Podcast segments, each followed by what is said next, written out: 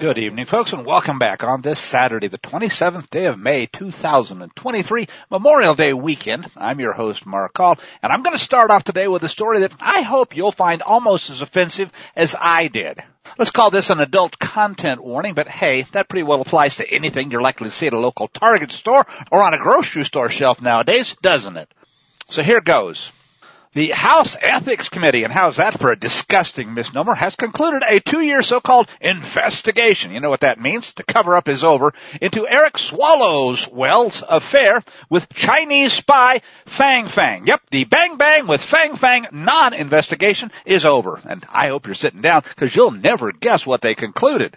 No further action will be taken. They didn't sanction the scumbag. They didn't revoke his security clearance. They didn't even kick him off the so-called House Intelligence Committee for crying out loud.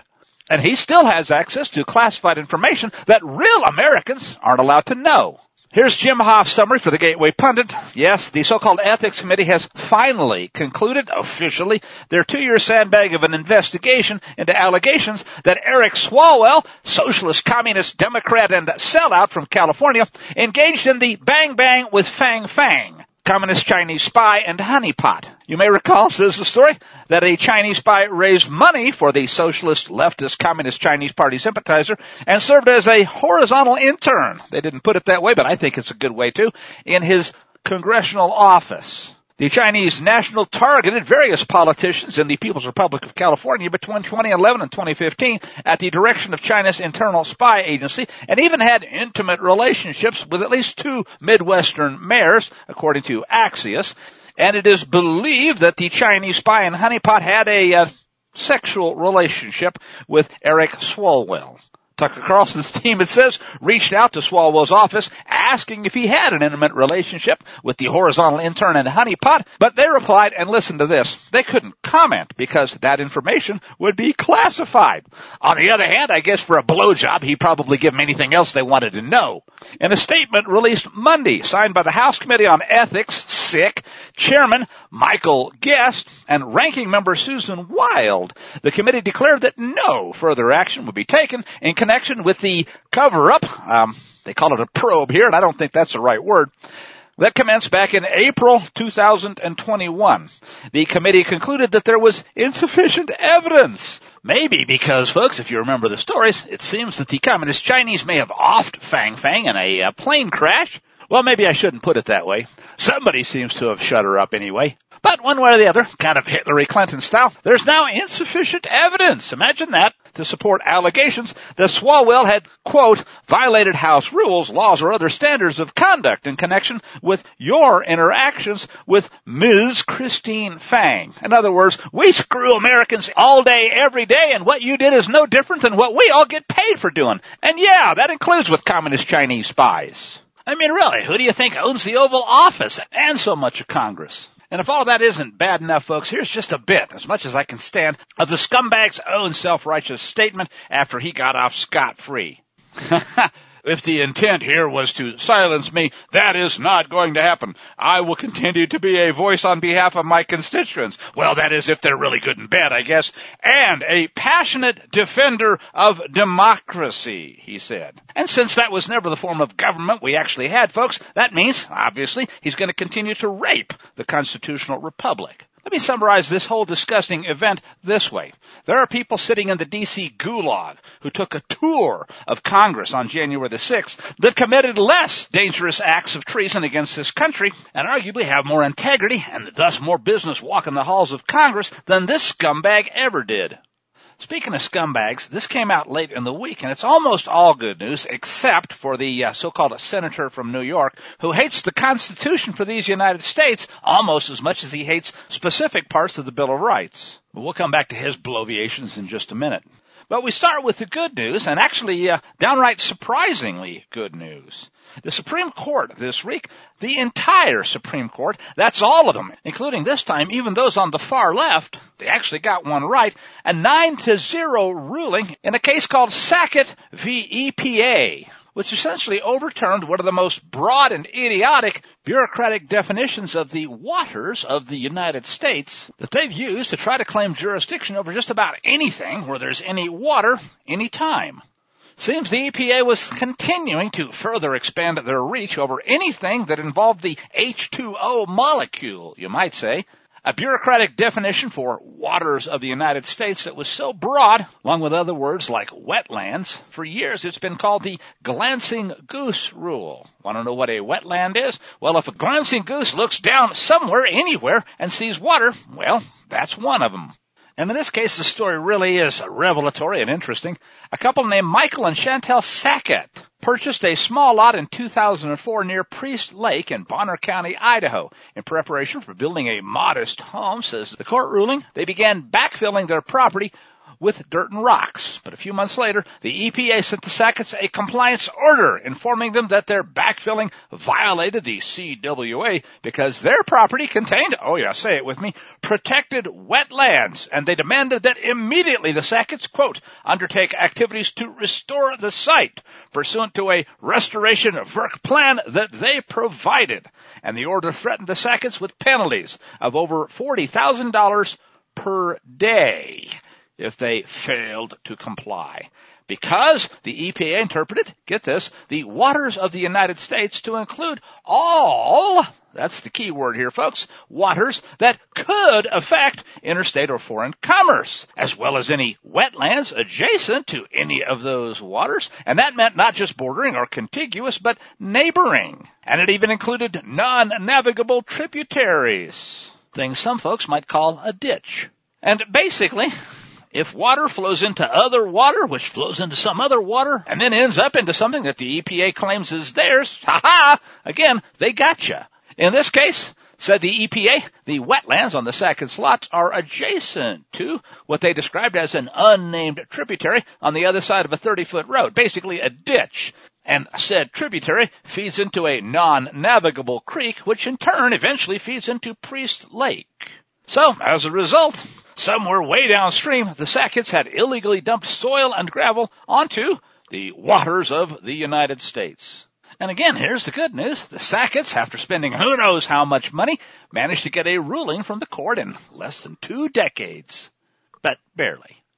Justice Samuel Alito delivered the unanimous opinion of the court, and uh, among other things, he wrote the following after talking about the success of the Clean Water Act and cleaning up a lot of the nation's rivers, lakes, and streams.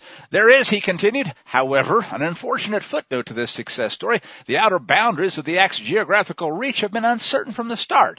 The Act applies to something called the waters of the United States, but what does that phrase mean? asked the justice. Does the term encompass any backyard that's soggy enough for some minimum period of time. And that minimum period of time, folks, seems to be closer to minutes or hours than years. Does it reach mudflats, sandflats, wetlands, sloughs, prairie, potholes, wet meadows, or playa lakes? How about ditches, swimming pools, or puddles? A quick aside here, folks, and I think the court sees this as not really much of an extrapolation. Some ask, what if you turn on the tap water in your bathroom and it flows into a pipe, which flows into a sewer, which eventually flows into something that might be called waters of the United States? Ha ha! Gotcha! Well, the Supreme Court seemed to have said, we've had enough of that. Well, Alito and those who concurred with him rejected the EPA's test and imposed one that environmentalists say, oh no, will remove millions upon millions of various wetlands and other lands that Big Brother wants to control from federal regulation. Quote, we hold that the CWA, that would be the Clean Water Act, extends to only those wetlands with a continuous surface connection to bodies that are waters of the United States in their own right, so that they are indistinguishable from those waters, wrote Alito, quoting from past court opinions. And he was joined by Chief Justice John Roberts, Clarence Thomas, Neil M. Gorsuch, and Amy Coney Barrett with the other justices concurring in a separate opinion, agreeing that at very minimum the EPA went too far in persecuting that Idaho couple. But again, amazingly and unanimously, nine to zero. So what kind of anti-constitutional tyrant can't see the idea here of, uh, well, at least the peons have some remaining property rights? Answer. The Chucky doll from New York, the man who hates the Bill of Rights so vehemently that anything that stands in the way of Big Brother's power grab must be rejected with any force necessary. And even though it was a nine to zip decision, Chucky Schumer called the Supreme Court a MAGA court. Because I guess if there's one thing he absolutely doesn't want ever to happen, it's uh, make America great again, or even let America survive for too much longer. Saying, quote, this MAGA Supreme Court is continuing to erode our country's environmental laws. Why, just who do you peons think you are? And that's enough of him. So from there, let's go back and pick up some of the other news of the week, more or less chronologically, starting with the World War III update, things that happened over the weekend. This one comes from Bakhmut, where the actual battle seems to be over, and even though the mainstream press doesn't want to talk about it, and the Biden regime, of course, continues to lie about it, it's getting harder and harder to deny. As one European source puts it, one year after Russian forces reclaimed Mariupol, they have now expelled the forces of the Kiev regime from Bakhmut which fell on the exact one year anniversary of the fall of Mariupol, May 20th, 2022. And not surprisingly, says one of the summaries, the posture adopted by the UA supporters is exactly the same energy as before. Cringe, cope, excuse making, and Bakhmut's mission is accomplished, they say, swallowing their sobs. Zero Hedge's coverage says Putin congratulates Wagner by name for the first time as Ukraine seeks to reframe the narrative of the Bakhmut defeat. Following Wagner's declaration on Sunday of the capture of Bakhmut, Russian President Vladimir Putin, for the first time since the war began, congratulated the mercenary group there by name for its battlefield victory. And here they even quote the New York Times. State-run Channel 1 newscast cited statements by President Vladimir Putin and Russia's defense ministry that gave Wagner partial credit credit for capturing the city.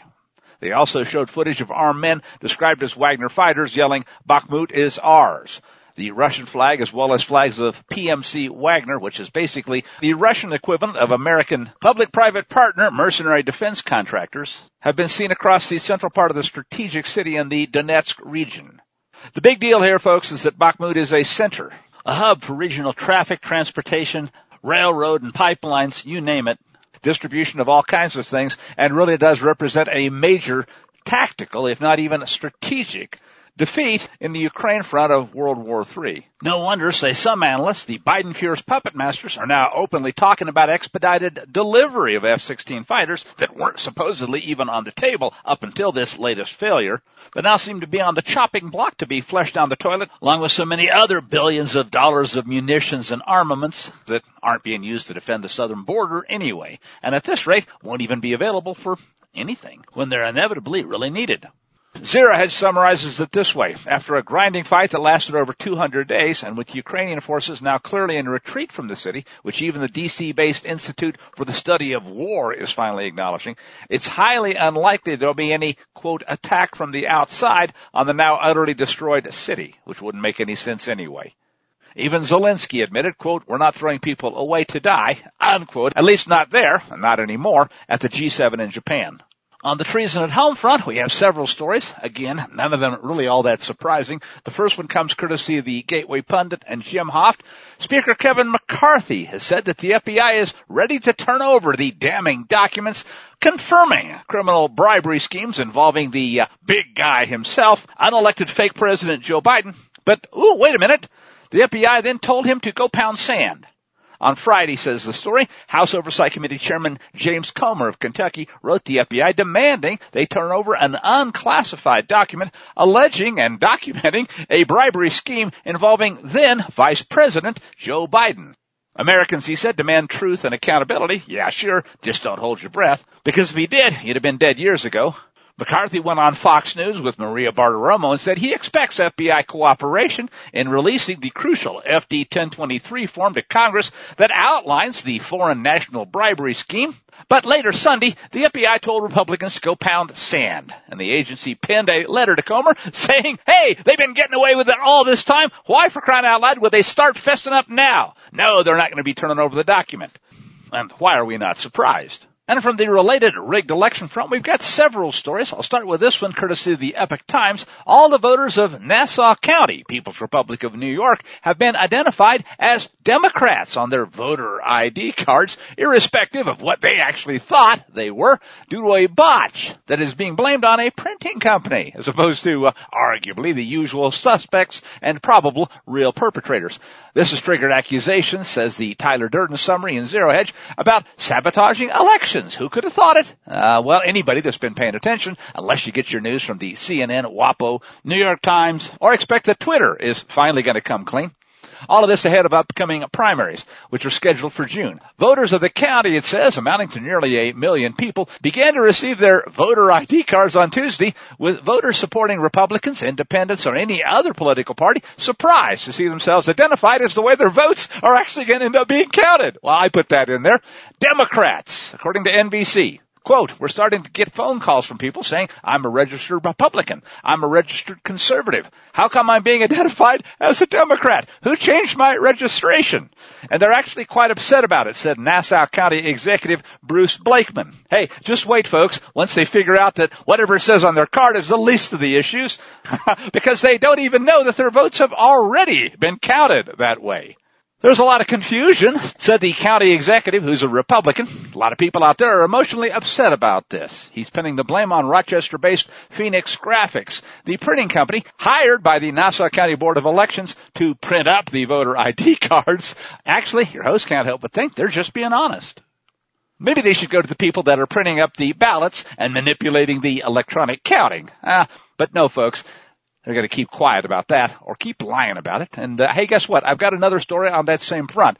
Former Deputy National Security Advisor under former President Donald Trump, KT McFarland, joined Maria Bartiromo on Wall Street Friday to discuss the Durham report and other things. And in what's called a stunning allegation, McFarland admitted the truth that the FBI, Department of Justice, and CIA are planning to do what they've already been getting away with again and rig the upcoming 2024 U.S. presidential election as well. According to McFarland, these intelligence sick agencies having succeeded in rigging both the 2016 and 2022 presidential elections, and yeah, if you're paying attention, you know they also rigged the recent midterms, among others. They fully intend to keep doing what they've been doing and prevent Donald Trump from getting anywhere near the White House ever again.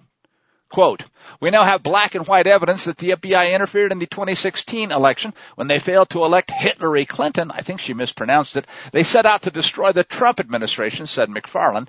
Remember, folks, the criminal FBI dropped suddenly and unexpectedly no less than four uh, alleged investigations into Hillary Clinton and the crooked Clinton Foundation, according to the Durham report. But McFarland wasn't finished. Go back to 2020, she said.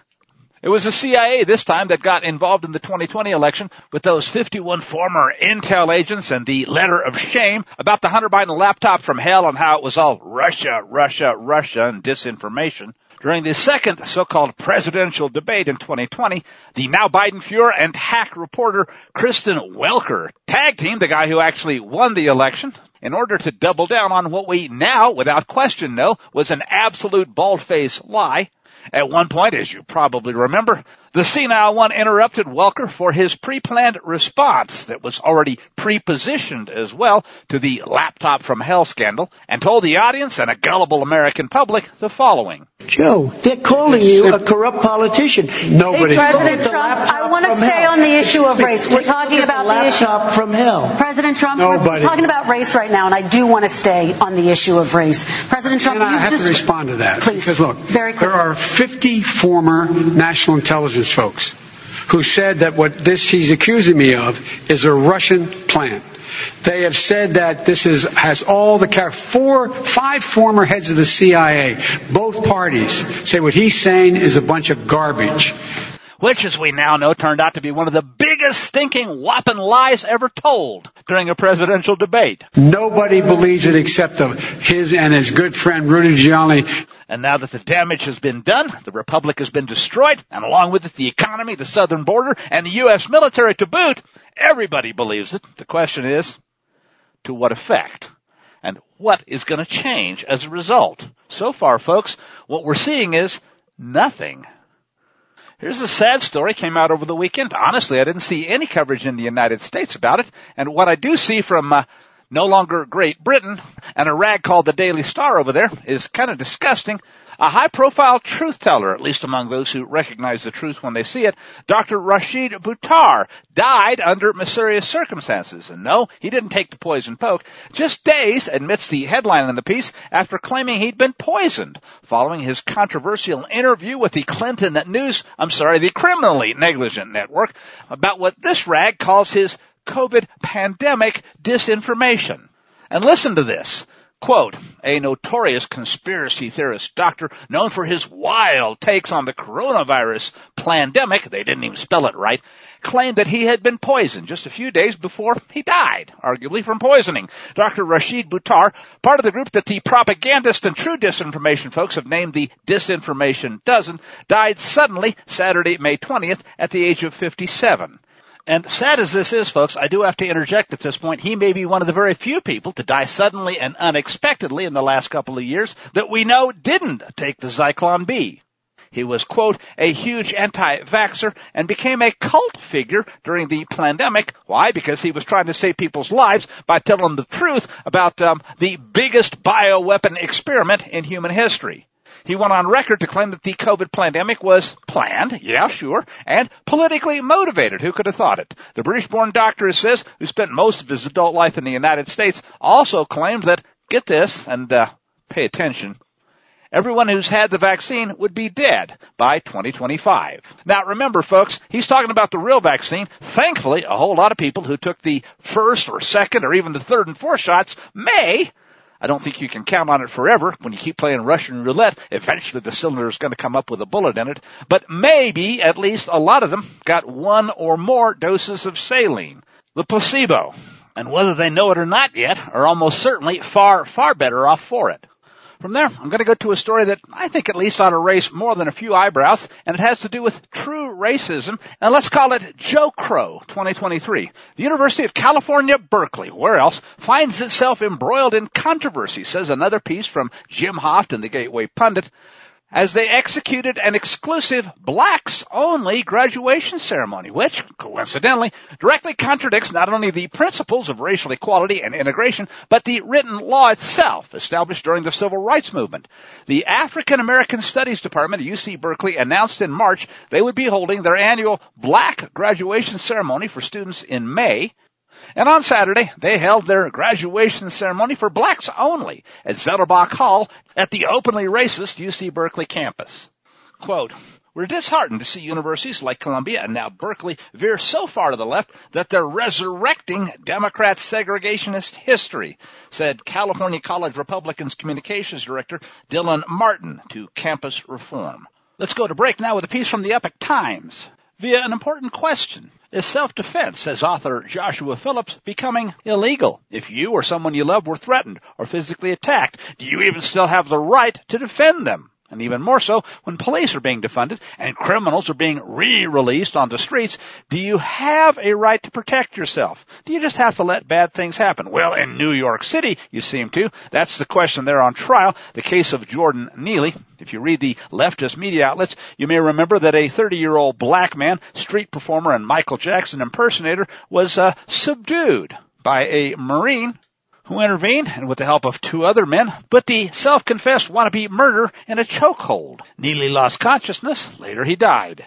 Nobody was initially charged, but video of the incident, limited to when Neely had already been restrained, was quickly picked up by the political leftists to play into the country's race narratives.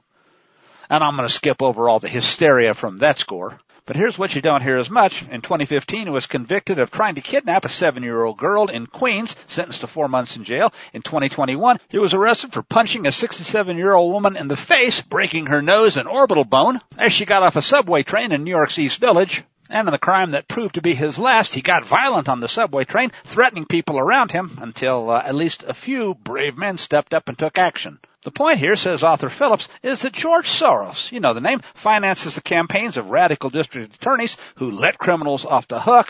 Then a criminal is killed by people defending themselves when the city's justice system fails. And guess what? They don't go after the perpetrator. They make an example of the victim. Meanwhile, radical groups funded by Soros, imagine that, stage protests while being backed by communist groups tied to the same politician and call for the arrest of anybody that dares to threaten their beautiful wickedness. Self-defense is what's being criminalized. So, ask the author, if nobody's going to protect you, exactly what are your options? Do you just watch people get attacked or risk prison for stepping in to help? I guess folks, here's where I'll part from the text. I'd say the answer is clear. If you don't step up and do something, we all end up in a place a lot worse than prison. And we'll be right back.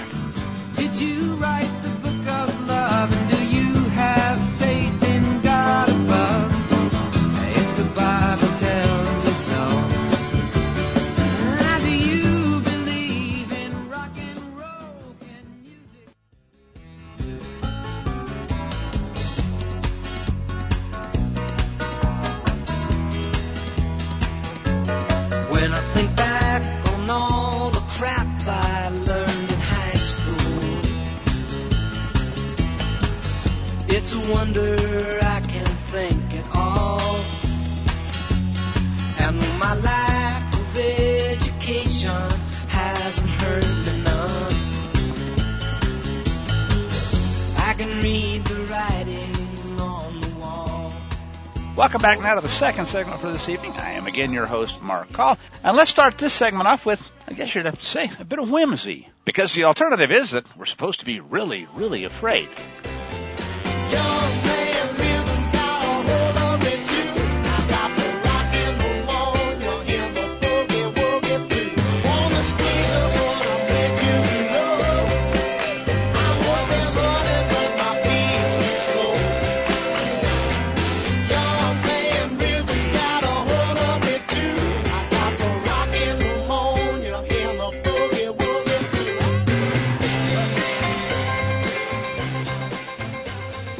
Welcome back. And I guess that's really the only way to kick the show off for today. I'm your host, Mark Call, and it's a Tuesday, the 23rd day of May, 2023. And we've got kind of a one-two punch of the Booga Booga Blues. Both of them, ironically, from the UK's Daily Mail, and both of them basically asking the question, just how stupid do they think people are? Answer, really, really.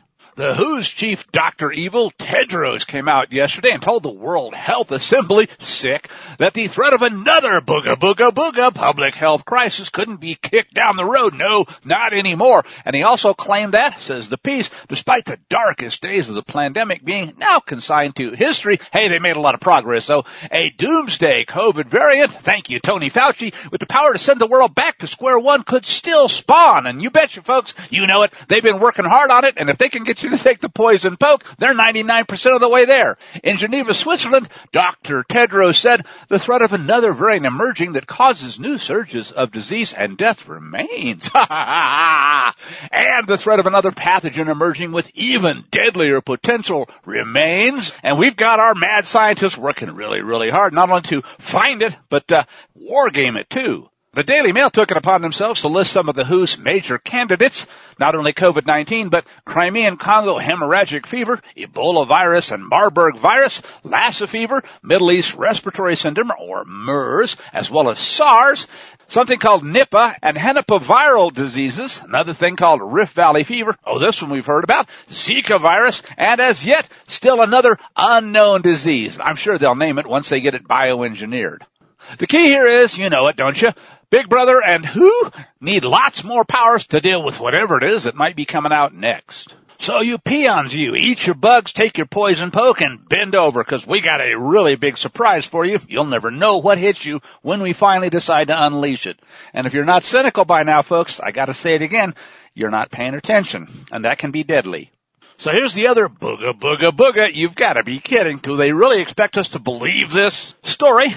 And I gotta admit, this one strains credulity even for a dumbed down generation. But here we go.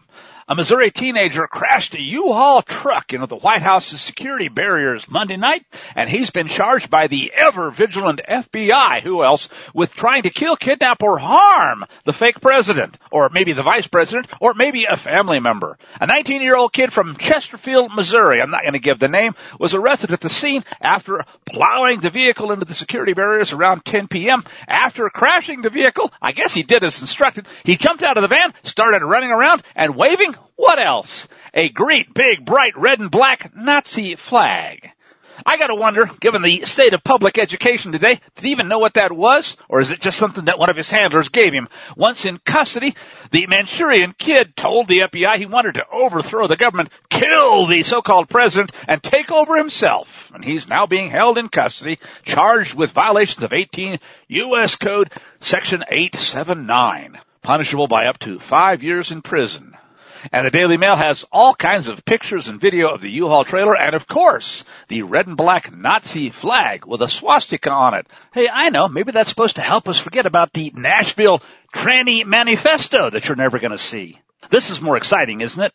Even if it's laughably transparent and kind of begs the question, just how stupid do they think Americans really are? By the time we get around to Thursday's news, folks, I had to admit that all the stories out there, at least when it comes to the waste stream, Everything they were pushing was either an outright, in your face, transparent lie, or something we should have heard a long time ago and have heard over and over again that the waste stream keeps trying to tell you didn't really happen and it's a conspiracy theory besides. Meanwhile, they're still working really hard to kick off Civil War 2.0 and get World War III, already in progress, to go outright nuclear. So just to illustrate the point, a couple of quick stories. Again, we've heard them all before, but at least it uh, helps us to set the stage. First, Representative Marjorie Taylor Greene from Georgia joined Steve Bannon on Wednesday on his War Room show to discuss, hey, here's a shocker, ongoing deep state corruption. Again, it's not like we didn't know it, and it's not like, in fact, it hasn't been clear. It's just that here's another one of those things the waste room will ignore. MTG told Steve Bannon that the Treasury, kind of like the FBI, is holding on to documents that would prove a level of corruption that most Americans simply wouldn't believe anyway, because they think what they hear from the criminally negligent networks is news. Would you believe Hunter Biden and his firms were paying accounts known to be running prostitution rings. In other words, human trafficking. tell me something we didn't know and tell me something they're going to actually report on. Here's how she put it. Let me be clear. It's not just us labeling this stuff as human sex trafficking. These are the words she said used in the reports and also uses terms like prostitution rings related to Hunter Biden and his law firm. Transactions paying people who were Wells Fargo customers involved in a quote known prostitution ring in what appears to be alleged human sex trafficking. Again, she's quoting from the reports and uh, are we really that surprised? Well, here's another one, folks. We know now that St. Barry Obama himself, since before the rigged election in 2016, that obviously wasn't rigged quite well enough, was making sure the FBI, CIA, so-called intelligence agency hit or a coordinated cover-up of the criminality was uh, going off as planned.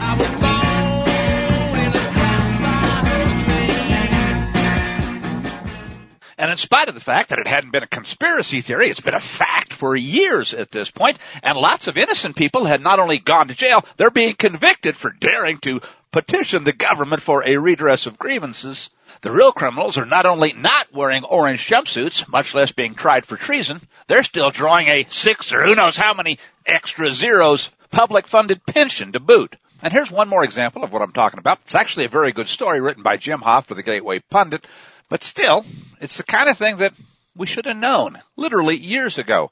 America First Legal, it begins, posted a lengthy Twitter thread on Wednesday. Makes you wonder, doesn't it? Is it still up? Exposing the criminally evil State Department's so-called GEC, or Global Engagement Center which has been carrying out U.S. government propaganda through various public-private media partner organizations. Their stated mission is to address foreign adversaries that attempt to undermine U.S. interests. Trouble is, folks, if you understand what foreign means in the context of a constitution, the American people are foreign to the government that has taken over in the deep state swamp today. And yeah, that means they're targeting a lot more than just what real native born Americans mistakenly believe are foreign adversaries. The summary though tells us the rest of what we probably should have figured out by now. America First Legal has uncovered a vast censorship network funded by, are you sitting down? The U.S. State Department, Bill Gates, George Soros, and a whole lot of others that targeted, censored, and they say at least discredited various independent media outlets challenging whatever it is that Big Brother declares to be the official narrative. Don't you dare do that, or we'll send you to George Orwell's Ministry of Love and get you reprogrammed. And from there, one more bit of arguably good news before we go in an entirely different direction today. A new Rasmussen Reports survey, says another piece from TGP, reveals that a majority of Americans have finally awakened. And they believe, who could have thought it, that the media favors Democrats and is truly, quote, the enemy of the people. This was a survey conducted May 16th through 18th with just over a thousand likely U.S. voters. Survey questions included, do you trust the political news you're getting? Uh, how about, are you stupid or just plain crazy? Number two, does news media coverage of politics generally tend to favor Democrats or Republicans? Or how about just both wings of that same evil bird of prey? Or is it political coverage in the news media, they say, that's mostly neutral and balanced? Finally, do you agree or disagree with this statement? The media are, quote, truly the enemy of the people. Well, the survey showed 30% of likely voters say they trust the political news they're getting. That's one in three at best, while 52% are a bit more on top of things things. They don't trust political news at all. Says Rasmussen in their summary, it's a mind-blowing damnation of the regime press. The only exception? Joe Biden, strong approvers, which is probably just another synonym for senile nowadays. Absolutely trust the news that they're sucking down right along with their Kool-Aid. The survey also noted that 59%, almost two-thirds of American voters view the media as quote, truly the enemy of the people. And that's a new all-time high in once free America. Well, folks, one of the things that the waste stream is just fixated about because you should be afraid, be very afraid of any so-called resolution other than more of exactly what we've been getting is the so-called debt ceiling debate. Your host is noted for literally, uh, well, as long as I've been doing radio, that if we actually had a constitution, we could never have a debt ceiling because we could never have dishonest weights and measures and all the crap that's unconstitutional to begin with that has pushed a budget that shouldn't have actually existed the way that it does now into a territory where it can simply mathematically and without question never ever even remotely be repaid. This has been said for years, and it's true. Fully 90% or so of what's called federal government spending could never even exist. If there was actually an Article 1, especially a Section 7, 8, 9, or 10, as part of the Constitution for these United States. And that starts with arguably not so much as one three-letter executive branch agency. But we're way, way beyond that today, and there's a whole different set of lies that are out there, and I want to spend just a couple of minutes talking about them. This is a great piece that's you representative of a number of folks that have examined exactly how far off the rails the uh, budget process and big lies around it have gotten. From Ryan McMaken via the Mises Institute, also Zero Hedge, Tyler Durden, and so forth. The three lies, it's entitled, that they're telling you about the debt ceiling. Yep, negotiations over increasing the federal debt ceiling continue in the swamp, as has occurred any number of times over the past two decades or more. Republicans and Democrats are presently using increases in the debt ceiling as a bargaining chip to dupe the rubes and at least supposedly negotiate how federal tax dollars will be spent. Now, ironically, folks, there's no need for federal taxation at all since they can simply print without limit. The real point of federal taxation is to try to convince you that uh, they really can't do that. And indeed, they would have a lot harder time getting through the machinations and uh, selling the lie if it wasn't for the claim that at least your tax dollars are doing something other than just delaying the inevitable. In other words, look at it this way. This money must have some value, goes the sales pitch, because we really do have to have yours. And besides which, if you were competing with us to buy things of real value based on your real hard work and contributions, that would expose the lie that much sooner too. But most of this, says McMaken, is theater. And we certainly know how these negotiations inevitably always end. The debt ceiling is always increased, massive amounts of new federal debt are incurred, and federal spending continues its upward spiral to infinity as the dollar continues to have new zeros added to its increasingly worthless status. In fact, since the last time we endured a major delay over the debt ceiling, back in 2013, the national debt has nearly doubled, soaring from 16.7 trillion fiat bucks 10 years ago to almost twice that, 32 trillion in 2023. And over that same time period, federal spending has increased more than 80%. I won't bother you with all the numbers because it kind of boggles the mind with all the zeros that keep getting added. But here we are again with policymakers essentially discussing how long it'll take for the national debt and federal budget to double once again. And as far as the swamp creatures in Washington are concerned, that's just fine. The debt ceiling will rise sizably. We know this because what really matters, so far as the so-called policymakers are concerned, is that the taxpayer gravy train never stops, or at least taxpayers continue to think that they're doing something while they print money like there's no tomorrow. Equally important is that the federal government not default on any of its massive debt to ensure continued access to cheap debt and thus massive amounts of deficit spending now and forever, or at least until people wake up to the inevitable. To take this narrative at face value, however, says McMaken, we gotta buy into some big myths that policymakers are quite enthusiastic, along with their captive public-private partners in the press, about repeating. The lies persist, says the author, because the regime needs to convince the voters and the taxpayers uh, that no matter what happens, no major changes to the tax and spend, tax and spend, and print, print, print status quo can never be allowed to occur. So, he says, let's take a look at three of these big myths now. Number one, the Republicans, the rhinos especially, they want austerity. And you have to understand this right up front. In Washington, when politicians use the word cut, it doesn't mean what real Americans think. They're instead talking about reductions in the rate of increases in spending. Now this is easier if Americans are completely mathematically illiterate because they think that cutting the rate of increase is somehow even remotely related to an actual cut in the thing itself. It's like having your foot on the accelerator in a car and rapidly moving from 30 to 50 to 70 to 100 miles per hour towards a cliff or a brick wall and then thinking that if I just back off the accelerator a little bit and don't keep accelerating quite as rapidly, when I hit the cliff here, everything will be fine.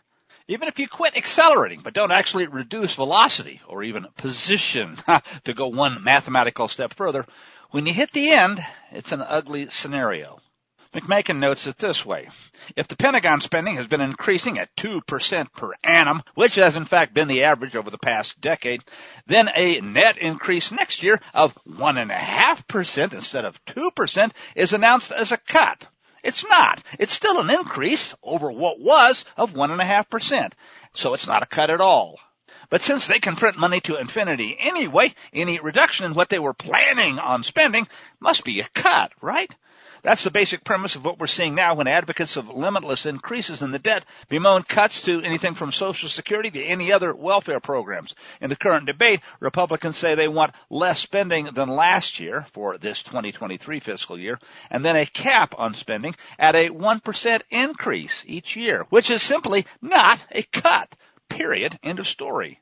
There are a lot more words that basically are also used to deceive, like sequestration and the like. But in other words, any claim, says McMaken, that Republicans actually want to cut spending is only true as long as you accept the bogus definitions that aren't really consistent with either math or fiscal sanity to begin with. Number two, the U.S. has never ever, not in its long sordid history, ever defaulted. Central to the debt ceiling and budget debate, notes McMaken, is the oft repeated claim, which remember, the Hitlerian big lie says that if you just keep repeating the big lie long enough, people will start thinking it's true anyway. So yes, the repeated claim is that negotiations must be concluded immediately to ensure the U.S. does not miss payments on any of its debt. That would be a default, and the U.S. has never, ever defaulted or missed a payment, which is, in fact, surprise, an out and out lie. The U.S. has absolutely, indisputably defaulted before, he notes, and so does history. This began in the wake of the American Revolution, when the U.S. first defaulted on domestic loans. After the new Constitution was put in place in 1790, the new central government renegotiated past debt at less favorable terms for investors, which is, yeah, say it with me, a default. They didn't get what they were promised. Then there was Lincoln's default on the greenback in 1862. The original greenbacks were $60 million in demand notes, which were redeemable in species, i.e. gold or silver. Less than five months later, January of 1862, the U.S. Treasury defaulted on those notes by failing to redeem them on demand. Perhaps the most egregious case, and uh, at least it's one of them, was the Liberty Bond default of 1934. The U.S. was contractually obligated to pay back its debt on those bonds in gold. America's first fascist, Franklin Delano Roosevelt, decided to default on the whole of the domestically held debt by refusing to redeem in gold to Americans and devaluing the dollar by 40% against foreign exchange. In other words, folks, he went out and stole the American people's gold, replaced it with paper, and then said, hey, now that we've got all the gold, we're going to allow the price of gold, for those that didn't get shafted anyway, to go up dramatically against those same U.S. dollars we just shoved down your throats. In other words, Americans took a 40% hit on all of their savings that were confiscated by the Liberty Bond default and the associated machinations during the first part of the Great Depression and the Roosevelt regime. By refusing to make good on its end of the deal, it was in fact another default, not to mention a whole lot of theft too. By the way, in August of 1971, Tricky Dick Nixon did the same thing to people holding paper dollars i.e. foreign banksters that thought those were redeemable or as good as gold. Hmm, nope. And that default said, nope, they're not. You can't get the gold. We're just going to keep it. and ironically, folks, looks like they didn't anyway. And lots of folks forget this one. There was a short default in 1979, and as Jason Zweig noted, in April and May of that year, amid computer malfunctions, heavy demand from small investors, and in the wake of a congressional debate over raising the debt ceiling, who could have thought it, the U.S. failed to make timely payments on some 122 million, which was real money in those days, in Treasury bills. The Treasury characterized the problem as a delay. Isn't this cute? We just changed the meaning of words. Ever heard that before? They called it a delay rather than a default, and while the error affected only a fraction of 1% or so of U.S. debt, short-term Treasury interest rates, then around 9%, jumped 0.6 entire percentage points, and the U.S. was promptly sued by bondholders for breach of contract. So the next time you see the Biden Fuhrer or Janet Yellen go on television and insist that the U.S. has never defaulted, just remember their lips are moving. From there, on to Big lie number three. Default is the end of the world. Any talk, says the author, of default is sure to bring the usual predictions of economic devastation. But those who've lived long enough to see a financial crisis or two will know how this works. As soon as the first signs of trouble, or maybe the 27th nowadays, in the economy appear, the regime lines up their so-called experts to tell us that unless Big Brother is empowered to spend endlessly on anything they want, especially bailouts and stimulus, then the economy will collapse, unemployment will surge, and hell on earth will ensue. Now, ironically, as I I've noted for a long time, all of those things have been baked into cake at this point. The only question is just when and will it be acknowledged after it's already happened. The taxpayers, though, have certainly heard all of this repeatedly. We saw it back in 2008 and 9 as the regime insisted it must be free to hand over trillions of bucks in new bailout funds to wealthy banksters, automakers, financiers, and the like. We were told that the central banksters must be able to print up trillions of new bucks so as to buy up government bonds and mortgage-backed securities and pad the balance sheets of the investor class. And we were told this would fix the economy. Naturally, when the recession turned out to be the worst since 1982, the same experts then said, without any actual evidence whatsoever, that things would have been worse without all these bailouts. Didn't we hear the same thing about the poison poke? Yeah, it's killing people left and right, but oh, think how much worse it would have been if we hadn't been able to have our way with you. In other words, the regime trots out the same scare tactics every time they want a new series of bailouts or immense new spending. Trump hysterically said the same thing when he demanded passage of his $2.2 trillion COVID rescue plan. We're told there's just no alternative and any opposition is reckless. So we must be able to approve any and all new spending now and then deal with the consequences later. Eventually. Someday. But later never comes because the strategy is always just to kick the can a bit further down the road. And to not do so, say the experts, will destroy the economy. Ironically, ignoring the fact that they have destroyed it over and over again and people don't even realize how bad it's already gotten.